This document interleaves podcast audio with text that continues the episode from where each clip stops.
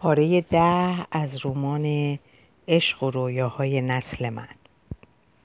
صبح روز بعد بنفشه زودتر از همه از خواب بیدار شد و اومد داخل سالن. با اومدن بنفشه به داخل سالن پذیرایی من و علی هم بیدار شدیم. بنفشه گفت صبح بخیر بچه ها. امیدوارم که خوب خوابیده باشید. ما گفتیم آره خوب خوابیدیم. صبح تو هم بخیر. ساعت هشت و نیم صبح بود. بنفشه به خاطر ما مرخصی گرفته بود. گفت میخوام یه صبحونه مفصل درست کنم. علی هم گفت منم میام کمکت. اول برم صورتمو بشورم و مسواک بزنم. علی و بنفشه رفتن آشپزخونه که صبحونه را آماده کنن. منم رفتم اتاقی که نسرین خوابیده بود. نسرین با اومدن من به اتاق خیلی خوشحال شد. بدون اینکه چیزی بگه بلند شد و مثل بچه کوچولوها پرید تو بغلم و به گردنم آویزون شد. ما به صورت عاشقانه‌ای همدیگر رو بوسیدیم. بعد دوتایی روی تخت دراز کشیدیم و من گفتم صبح بخیر عزیزم، خوب خوابیدی؟ نسرین گفت آره، تو چی؟ منم گفتم آره، خوب خوابیدم. گفتم نسرین، از انتخاب دیشب در مورد خوابیدن از چهره تو غم و خوشحالی رو همزمان مشاهده کردم، درسته؟ نسرین گفت دقیقاً درسته. سرشو گذاشت روی سینم و بعد گفت خسرو، اگرچه شب سختی رو گذروندم، خیلی دلم میخواست که با هم باشیم، ولی تصمیم تو شب آروم و راحتی رو برای من ساخت. گفتم چطور؟ نسرین گفت دیگه مجبور نیستیم به خانوادم دروغ بگیم، چون خیلی برام مشکله. متوجه منظورم میشی؟ گفتم آره کاملا. بعد نسرین ادامه داد اگه تو میگفتی که با هم بخوابیم، مطمئن بودم که نمیتونستم انتخاب تو رو رد کنم. مرسی خسرو، خیلی دوستت دارم. منم گفتم عزیزم، شرایط تو رو درک میکنم. ما در ایران زندگی میکنیم و نسلی هستیم که قراره که آزادی رو با هم با تمام وجودمون لمس کنیم، اما بدون آمادگی فکری و فرهنگی جامعه فعلا لازمه که اعتماد سازی کنیم. با توجه به اینکه من شخصا خوابیدن با هم دیگر رو خارج از اصول اخلاقی انسانی نمیدونم، بلکه برای تعمق رابطه ما لازمم میدونم، نسرین ضمن ابراز موافقت با من گفت ما نسلی هستیم که توانایی و استعداد تغییر دادن شرایط رو داریم. گفتم خیلی نسبت به آینده کشورمون خوشبین نیستم. همه چیز برخلاف ایدئال‌های ما در حال تغییره. مردمم گرایش مذهبیشون بی نهایت عقب گرایانه است. فقط نسل جوونه که به سرعت جذب احزاب چپ مذهبی و چپ کمونیست و لیبرال ها میشه. اینطوری ما از مردم و عمق جامعه فاصله میگیریم، بدون اینکه فردیت و هویت تثبیت شده جوونا شکل گرفته باشه. اینا به سرعت هویت تشکیلاتی میگیرن و دیگه نمیتونن خودشون باشن، آزاد و رها فکر کنن و تصمیم بگیرن. فقط سازمان‌ها و احزاب سیاسی جای ریش سفیدا و بزرگای خانواده رو میگیرن. از یه طرف دیگه نیروهای اسلامی به رهبری خمینی همه ارگان‌های کلیدی جامعه رو یکی پس از دیگری تصاحب میکنن. مردم هم با شور زیادی گرایش به جذب شدن به قدرت مسلط, مسلط رو دارن، چرا که زمینه‌های فکری و اعتقادی مردم کاملا به نفع افکار و اعتقادات خمینیه. گفتم حالا بگذریم، بریم، بچه ها منتظر ما هستن که صبحونه بخوریم. نسرین گفت کمی کناره هم دراز بکشیم، اشکال نداره؟ گفتم البته که نه، منم دلم میخواد تمام روز رو روی این تخت کناره هم بخوابیم و حرف بزنیم. هر دو نفر در سکوت مطلق فرو رفته بودیم. سکوت و رویا تمام وجود ما را فرا گرفته بود. من موهای نسرین رو نوازش میدادم و نسرینم دستش رو روی سینم گذاشته بود و چشماشو بسته بود، در حالی که خیلی خوشحال بودم اما نگرانی و اضطراب عجیبی داشتم. نگرانی که هیچ دلیلی پشتش نبود، فقط یه احساس بیخودی بود که فکر میکردم هرچی به نسرین نزدیکتر میشم از آرمان‌هام و ایدئال‌هام فاصله میگیرم. این فکر موجب نگرانی من میشد. حاضر نبودم که هیچ چیزی رو با آرمان‌هام عوض کنم، اما نسرین میتونست نظرم رو عوض کنه. پیش خودم گفتم من به زمان زیادی نیاز دارم تا به این شرایط جدید عادت کنم. در رویای خودم به سر می بردم که نسرین سرش رو از سینه من برداشت و لبای منو بوسید و بعد گفت موافقی که بریم پیش بچه ها؟ حتما برای صبحونه منتظرمونن. گفتم باش، موافقم. وقتی که از اتاق خواب خارج شدیم، بنفشه و علی داخل آشپزخونه خونه داشتن همدیگر رو میبوسیدن، طوری که انگار تازه با هم آشنا شدن. اصلا متوجه اومدن ما با آشپزخونه نشدن. بعد من گفتم بچه ها خسته نباشین، دارید عقب موندگی دیشب رو جبران میکنید. بنفشه گفت دقیقاً و به شوخی گفت خسرو دیشب علی رو روبوده بود خسرو علی دی... دیشب علی رو روبوده بود. همه با هم زدیم زیر خنده. من و نسرین رفتیم تا دست و صورتمون رو بشوریم و مسواک بزنیم. نسرین به شوخی مسواک رو از من گرفت و گفت دهنتو باز کن بچه کوچولوی من، میخوام دندوناتو مسواک بزنم. کمی این کارا رو انجام داد و بعد گفت حالا که یاد گرفتی چطور مسواک بزنی خودت مسواک بزن. کمی خندیدیم. نسرین اومد درست جلوی من و روبروی آینه ایستاد تا جایی که من خودمو دیگه در آینه نمیدیدم. در حالی که پشتش به من بود دست منو گرفت و دور کمر خودش حلقه زد تا جایی که من چونم روی شونه های نسرین قرار گرفته بود. من با دهن کفی نمیتونستم چیزی بگم. چند ثانیه‌ای همدیگه رو بغل کردیم و بعد از شستن کف دهان نسرین رو بغل کردم. گفتم نسرین خیلی دوست دارم و نسرین حوله رو که بر صورت داشت خشک کرد صورتش و بعد با همون حوله صورت منو هم خشک کرد. نسرین گفت خسرو همینجا بمون، من باید برم دستشویی. بعد از دستشویی رفتن نسرین با هم رفتیم به طرف میز صبحونه. صبحونه تو حیاط کوچیک و نقلی خونه با سلیقه بسیار زیبا چیده شده بود. انواع و اقسام مرباجات و کره محلی، همینطور چای خوشمزه الهی جان. حسابی به ما خوش میگذشت. باغ‌های سرسبز چای نمای ویژه‌ای به مناظر طبیعی لاهیجان میداد. گفتم بچه ها من واقعا نمیدونم این همه زیبایی این شهر و کشور پهناورما رو چه کسانی قراره اداره کنن. ما نسلی با انرژی و امیدوار هستیم که رویاهای زیادی در سر داریم. امیدوارم که اطلاع دارید، همونطور که اطلاع دارید اولین اعتراض جمعی زنان در ایران علیه طرح حجاب اجباری زنان توسط خمینی در هشتم مارس هزار و سیصد و پنجاه و هفت با شعار ما انقلاب نکردیم تا به عقب برگردیم شروع شده. این سخنرانی ارتجاعی خمینی زنگ خطریه که رویاهای نسل ما رو به خطر میندازه. اما از بی‌توجه بودن نیروها و احزاب سیاسی مترقی نسبت به اعتراض زنان و عدم حمایت از اونها متعجبم. من از این تعجب میکنم چرا ما نسبت به این زنگ خطرها بی‌تفاوت هستیم. بنفشه گفت اتفاقا من در این روز در تظاهرات علیه حجاب اجباری شرکت داشتم. ما از طرف خیلی از مردان مورد فحاشی و ناسزا قرار گرفتیم. نسرین گفت من خیلی متاسفم که احزاب سیاسی به راحتی از کنار مسئله به این مهمی گذشتن. علی گفت همونطور که چند هفته پیش از کنار بسته شدن روزنامه آیندگان گذشتن. با چند راهپیمایی اعتراضی ضعیف و همچنین با چند اعلامیه حمایتی از حق آزادی بیان پرونده این روزنامه بسته شد و عده‌ای هم دستگیر شدن. من گفتم ما نباید نسبت به این زنگ خطرها بی تفاوت باشیم.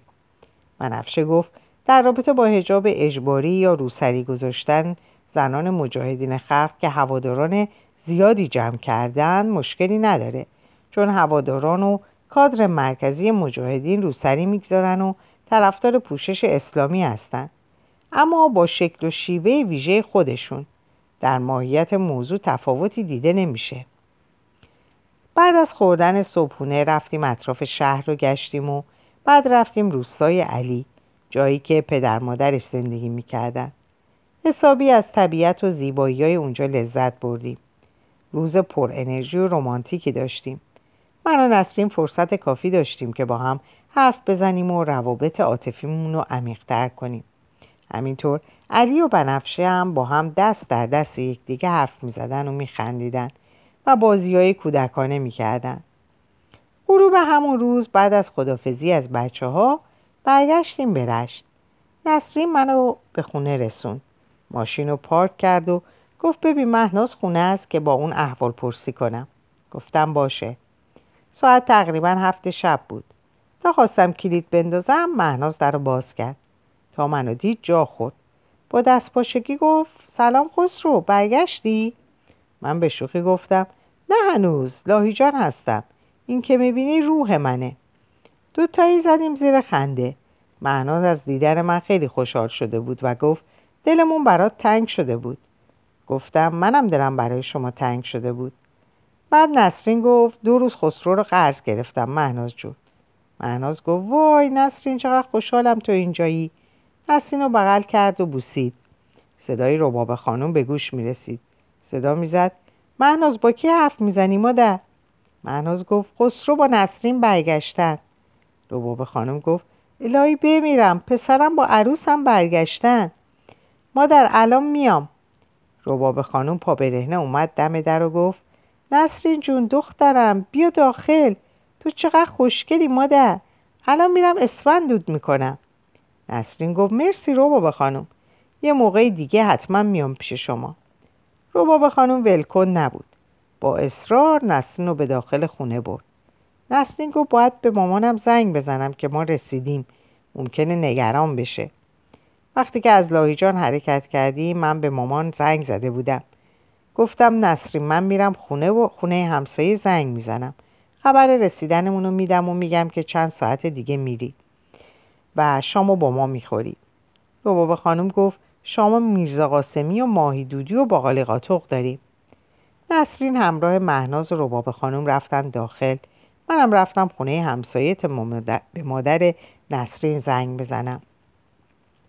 خونه ما تلفن نداشت.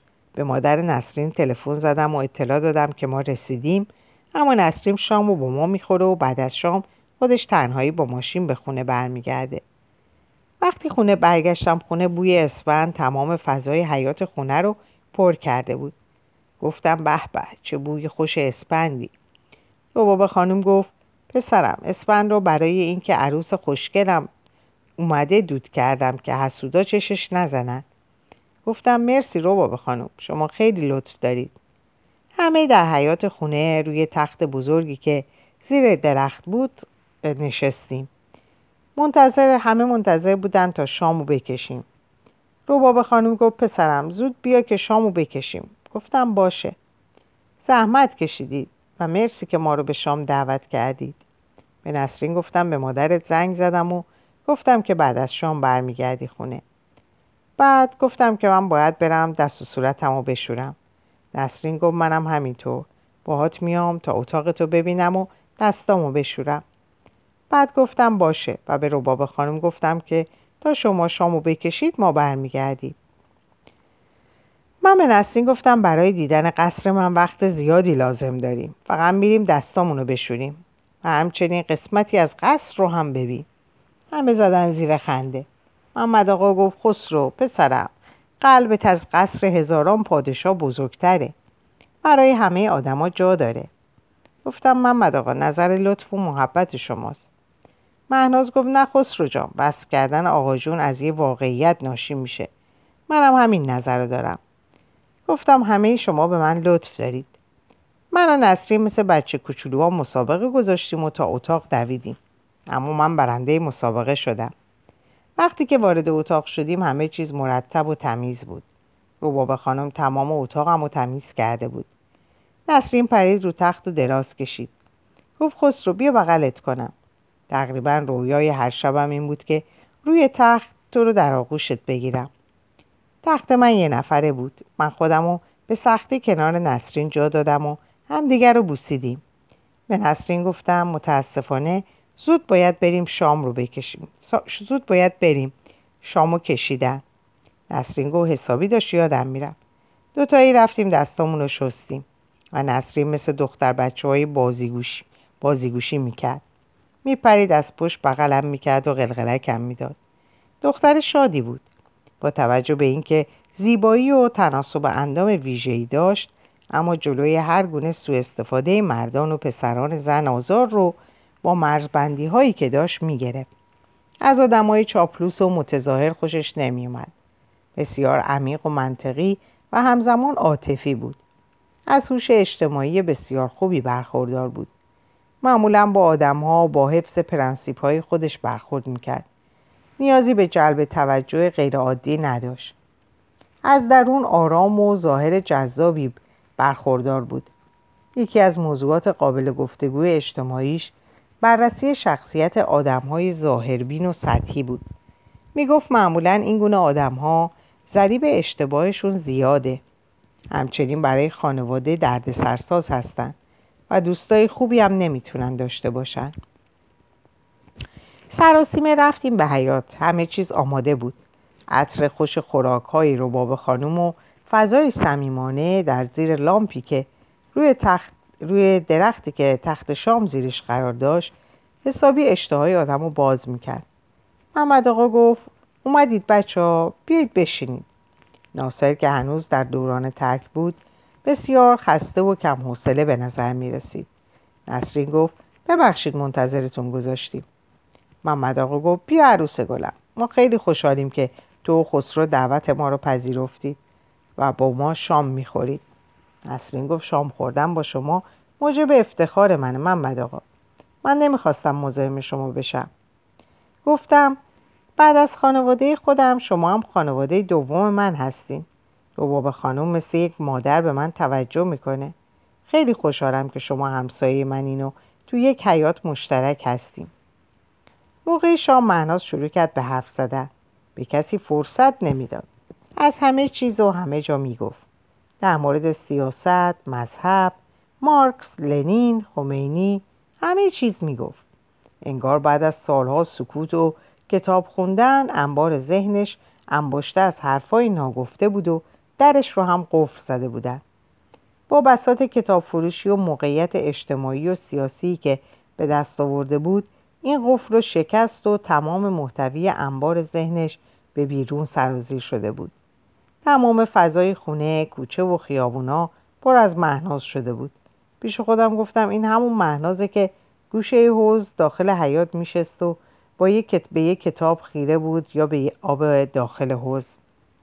ناصرم با بی‌حوصلگی و با نگاه معترض به مهناز سرش رو به سمت راست و چپ تکون میداد، اما جرأت نداشت اعتراضی بکنه. یعنی در اون خونه هیچ کس نمیتونست به مهناز بی‌احترامی کنه. بعدها متوجه شدم که مهناز در کوچه ما هم کلی طرفدار جمع کرده. به دخترها و پسرای جوان نشریه و کتاب میفروخت. یه مهناز بود و یه کوچه با چند تا رقیب سیاسی. ولی مهناز به لحاظ فکری و معلومات از عهده همه اونا برمی اومد. مهناز خیلی راحت با من حرف می زد و با نسرین صمیمی شده بود. من هنوز دو روز مرخصی داشتم. این دو روز رو تصمیم داشتم که با نسرین بگذرونم. در این فکر به سر می بردم، اما حرفای مهناز رو جست و گریخته می شنیدم. یه لحظه متوجه شدم که نسرین گفت راستی خسرو، دو روز از مرخصیت مونده، چه برنامه‌ای داری؟ با دستپاچگی گفتم بله. بعد گفتم اتفاقا تو همین فکر بودم که این دو روز رو اگه میشه با هم باشیم. چطور مگه؟ نسرین گفت مهناز همین الان سوال کرد که بقیه مرخصی خسرو رو چیکار می‌خواید بکنید. من گفتم ببخشید من این قسمت از حرفای مهناز رو متوجه نشدم. بعد ادامه دادم اگه امکان داره یه روز بریم خونه پدر و مادرم و یه روز دیگر رو هم تو تصمیم بگیر و برنامه بگذار. بعد نسرین از مهناز پرسید چرا پرسیدی که بقیه مرخصی چه برنامه‌ای دارید؟ مهناز گفت خواستم اگه میشه یه شب شام سه نفری بریم بیرون و مهمون من باشید. ناصر شوهر مهناز با شنیدن این حرف عصبانی شد و با خشم بلند شد رفت به طرف اتاقش. مهناز هم یه نگاهی به محمد آقا کرد و رباب خانم گفت مامان دستت درد نکنه، زحمت کشیدی، شام خوشمزه ای تهیه کردی. و بعد رفت رباب خانمو بوسید و گفت با داشتن مادر شوهر مهربونی مثل شما افتخار میکنم. شما تنها دلخوشی من برای بودن با ناصر بودی. مهناز آزاد و رها شده بود. اعتماد به نفسش زیاد شد. احساس میکرد از عهده همه چیز برمیاد. منم این توانایی رو در اون میدیدم، اما میدونستم با این سرعتی که مهناز در حال پیشرفت و استقلاله از ناصر دورتر میشه.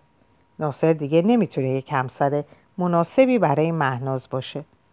این مهم رو مثل اینکه ناصر هم احساس میکرد، چون متوجه شده بود که دیگه ناصر اتوریته و توانایی مهناز رو پذیرفته و همچنین محمد آقا و رباب خانوم. من و نسرین هم همزمان گفتیم رباب خانوم دستتون درد نکنه، خیلی خوشمزه بود. همینطور محمد آقا از شما هم متشکریم که ما رو دعوت کردید. محمد آقا گفت خسرو جون، نسرین بیگانه نیست. ما تمام این آرامش و راحتی رو مدیون خوبیای تو و دوستاتیم. مهناز تمام خرج خونه رو به عهده گرفته. کرایه خونه رو هم که حاجی گفته تو تصمیم داری پرداخت کنی. نسرین گفت چه خوب. محمد آقا بهتره که شما دیگه خودتون رو بازنشسته کنید و بیشتر به خودتون و رباب خانم برسید. محمد آقا آهی کشید و گفت خدا از دهونت بشنوه دخترم. آرزوی منه که کار نکنم. دیگه خسته شدم. کار باربری خیلی سخته. یه شب نیست که بدون درد نخوابم. مهناز گفت ناراحت نباش بابا. من کاری میکنم که بازنشست بشید. سازندگی رو باید اول از خونه شروع کرد. بعد به خلق کمک کرد. نسرین گفت کاملا با تو موافقم. موضوعات و گفتمان خانوادگی با سرعت هرچه تمامتر در حال تغییر بود. جوانا به تدریج سکان هدایت کشتی زندگی رو به دست می گرفتن. جوانا تغییر و بهتر شدن وضعیت زندگی رو در همه ابعاد به مردم نوید می دادن. والدینم کم کم با توجه به توانایی های عملی و فکری فرزندان در حال رشدشون می پذیرفتن که اونا می تونن به این نسل اعتماد کنن. دیگه دیر وقت شده بود. با بقیه خدافزی کردیم. ما نسرین رفتیم به اتاق خودم. نسرین گفت خسرو، دوستی با تو دریچه جدیدی در زندگی من باز کرد. پرسیدم چه دریچه‌ای؟ نسرین گفت من در خانواده مرفه بزرگ شدم، اما همونطور که میبینی من و مسعود بر اساس خواسته های طبقات مرفه جامعه زندگی نمی کنیم، در حالی که من معتقدم باید از اون چیزهایی که داری لذت ببری. اما دریچه زندگی جدید همین خونه شما و خانواده محمد آقا و همسایه راننده تاکسی شما، همه در یک حیات مشترک زندگی میکنی بدون اینکه برای همدیگه دردسری ایجاد کنی. خب دریچه جدید همینه. تو چگونه تونستی زندگی یک خانواده رو که در حال نابودیه نجات بدی؟ فهمیدم اگه بتونی کار کوچکی رو سازمان بدی، حتما توانایی انجام کارهای بزرگتر رو هم داری. گفتم یکی از ویژگی‌های دولت‌های سوسیال دموکرات اینه که از همین محمد آقاها حمایت کنه. من دنبال چنین اهدافی هستم. کاری که من انجام دادم وظیفه دولته، اما متاسفانه ما هنوز با دولت حامی مردم و تقسیم کننده عادلانه ثروت خیلی فاصله داریم. بعد گفتم میتونم ببوسمت؟ نسرین خندید و گفت منم اتفاقا تو همین فکر بودم. دوتایی حسابی همدیگر رو بوسیدیم. نسرین از من خدافزی کرد و باهاش تا پیش ماشین رفتم. موقعی که نسرین پشت فرمون نشست، اشاره کردم شیشه پنجره رو پایین بیاره. نسرین شیشه رو پایین کشید و گفت چی میخوای؟ دوباره منو ببوسی؟ گفتم آره. گفت منم همینطور. دوتایی زدیم زیر خنده. دوباره بدون توجه به رفت آمد کوچه و همسایه‌ها سرم رو بردم داخل ماشین و هم دیگر رو بوسیدیم. بعد نسرین حرکت کرد. تا جایی که چشم کار میکرد ماشین نسرین رو دنبال کردم، تا جایی که ماشین از چشمم ناپدید شد. در اینجا به پایان این پاره میرسم. براتون اوقات خوشی رو آرزو میکنم و به خدا میسپارمتون. خدا نگهدار.